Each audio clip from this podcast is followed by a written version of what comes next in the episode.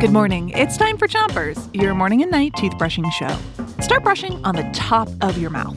Pick a side and brush the inside, the outside, and the chewing side of each tooth. Three, two, one, brush.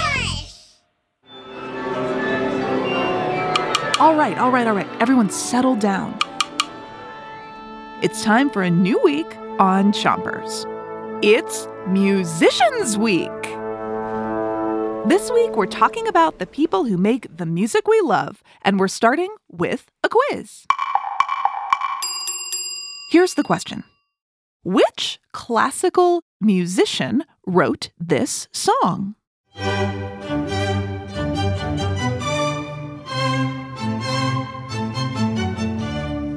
Was it Beethoven, Mozart, or Chopin?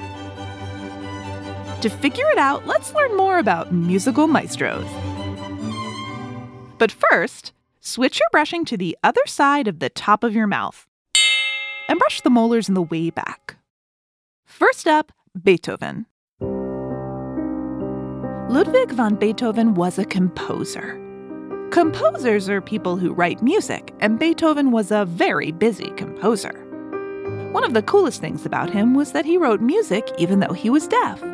That means he wrote music without being able to hear it.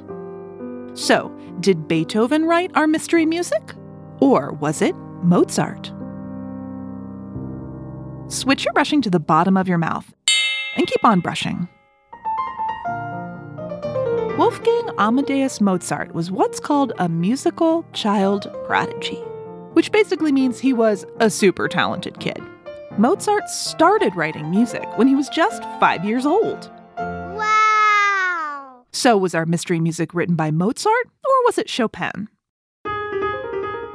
Frederick Francois Chopin was also a musical child prodigy, and he wrote one of his most famous pieces when he was seven years old. Switch your brushing to the other side of the bottom of your mouth and spit if you need to. So now we know a little bit more about these classical composers. It's time to make a guess. Which classical musician wrote this song? Was it Beethoven, Mozart, or Chopin? You'll have to come back to Chompers tonight to find out.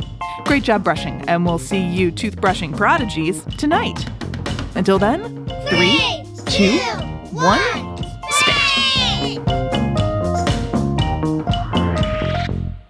Chompers is a production of Gimlet Media.